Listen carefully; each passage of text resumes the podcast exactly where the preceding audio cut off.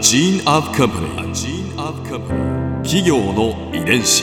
企業の遺伝子。全国に546万社以上あるとされる日本の企業その企業の数だけ理念があり使命があり人間ドラマがありますこの番組ではさまざまな企業のトップや社員の方にお話を伺いながら成長する企業の DNA を解明していきます企業の遺伝子ナビゲーターは私千葉なクララとクオン株式会社代表の武田隆さんです。武田隆です。よろしくお願いします。本日は明星食品株式会社執行役員経営管理本部経営企画部長渡辺玲樹さんをお迎えしております。どうぞよろしくお願いいたします。はいどうぞよろしくお願いいたします。今回は明星食品の成り立ちについて伺います武田さん明星食品グループといえば、インスタントラーメン。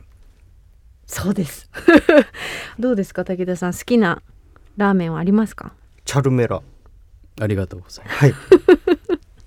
あと一平ちゃんのね夜店の焼きそばだったり、もう皆さんに馴染みのあるラーメンをたくさん開発してらっしゃる明星食品グループ。その成り立ちを教えていただけますか？はい、えー、明星食品の創業は、えー、1950年です、えー今年で70年になります。あじゃあもう戦後結構すぐ。そうですね。戦後の焼け野原のあたりから、えー創業が始まってるっていうふうに聞いています、その創業した場所はどちらだったんでしょうか？えあの東京の吉祥寺になります、うん。あの南側の台地が明星台っていうふうに言われてたようなんですね。ええ。でちょうどそこで今の、えー会社の創業をした数人が、えー出会って、えーそこから会社の設立が始まったっていうふうに聞いてます。明星台という地ではい。出会ったので、明星なんですか？そうですね、うん。でそれとともにあの明けの明星ですとか、えー明けの明星は金星ですとかっていうようなことがありましたので、うん。ちょうどあの会社の、えー設立出発にふさわしいというようなことがあって、えー明星食品という名前を、えー付けたそうです。うんうん70年変わらずええあの明星食品になってから70年になりますけれども、はい。そのあの1年前に実は共和商会という会社が立ち上がっておりまして、うん。そこで随分試行錯誤をしていろいろな商売に手を、えー出してたようなんですがやっぱりどうしても食べること、えーそれが、えー社会にとって役に立つことなんだっていうようなことを創業者が、えー考えまして、ええ。えーとそこに向かって、えー共和商会から何か新しいことができないかという模索をして明星食品にたどり着いたっていうふうにか聞いてますね。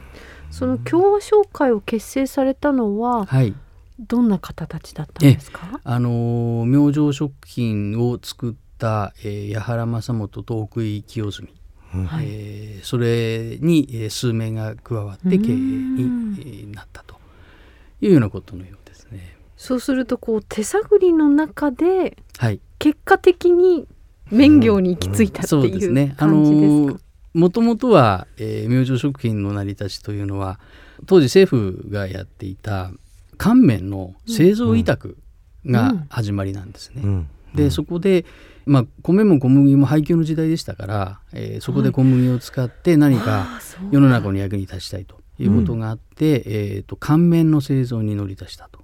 うん。えーちょうど、まあ、あの国からの委託ってこともありましたのでえーそこに乗っかったような形になるんでしょうけれども、うん。えーそこで試行錯誤をして、えーまあ、家内製工業のような、えー作り方をしてたようですけれども、もともとあの創業の奥井清澄がすごくアイデアマンで、えーいろいろなあのアイデアを出してはあの試してみるっていうような人だったようですので、あのそんな中で明星食品の創業から4年ぐらい経った頃だと思うんですがそれまではあの手作業で作っていた乾麺を、自動式の乾燥装置を作って、えーこれ多分世界初だと思うんですけれども、はえーとで、えーと機械化をしたと。もう70年も前の話ですけれどもね、まあ、これが多分明星の DNA としてずっと試行錯誤をして新しいことをやっていくっていうところに結びついてくるのかなというふうに思ってます。企業の遺伝子。お名前が挙がった中心人物でいらっしゃるはい。奥井清澄さん、はい。そして矢原正元さん。はい。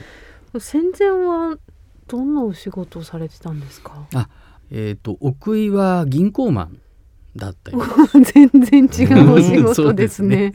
えもう一人の矢原は大学のあのに勤めてたということで、あ学者さんだったんですか？そうですね。ものすごく堅物だったようです。真面目な人間だったようですね。でもとはいえお二人ともこう麺作りには素人で らっしゃったわけですよね。そうですね。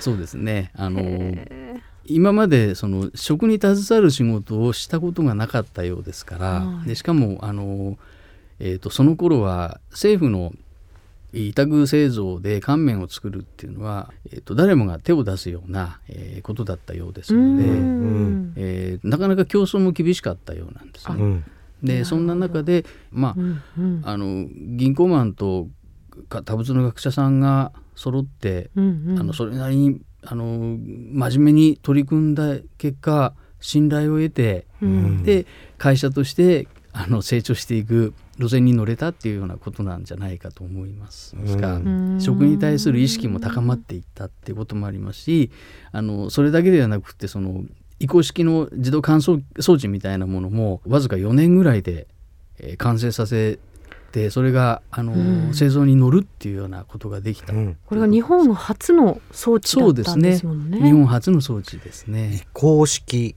自動乾燥装置。はい。特許とか取ったりすると、そうなんですよね。いろんなところからお金が自動的に入ってくるっていう。ん。それをねええ。奥井はしなかったんです。あうん。あのーこれはあの志なんだなっていうふうに感じましたけれどもこれを特許を取ってしまって、えー自分たちだけで増していけば、うん。あの他者に追随を許さずに、えー、とそれなりにあの優位的にあうん。の進めるんだと思うんですけれども、ええ。むしろそれよりも世の中に役に立つんだっていうことを優先させて、うん。でむしろ積極的にあの同業者にその技術を教えてえすごい。であのもっともっと乾麺の世界麺業を伸ばしていきましょうと。自んなしていきましょう。共栄えすごいですね。え、。そういうあの思想を持った人がうちの創業者なんです。へえ。ここで Clara's Viewpoint 今回渡辺さんのお話の中で私が印象に残ったのは創業者特に中心人物のお二人が掲げてらした、まあ、自他共栄の心でしょうかね。戦争中にそして戦後食べることがままならないそういう環境の中で食べることで幸せにそして世の中の役に立つというキーワードで走り続けてこられた創業者お二人のエネルギーといいますか心持ちを考えるとまあ本当はあってはいけなかった戦争ですがその戦争の経験があったからこそ生まれたものもたくさんあるんだなというふうに感じました。企業の遺伝子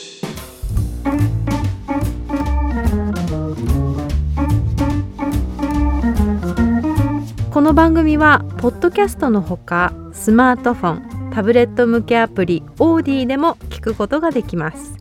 お使いのアプリストアからダウンロードして企業の遺伝子のページにアクセスしてみてくださいね。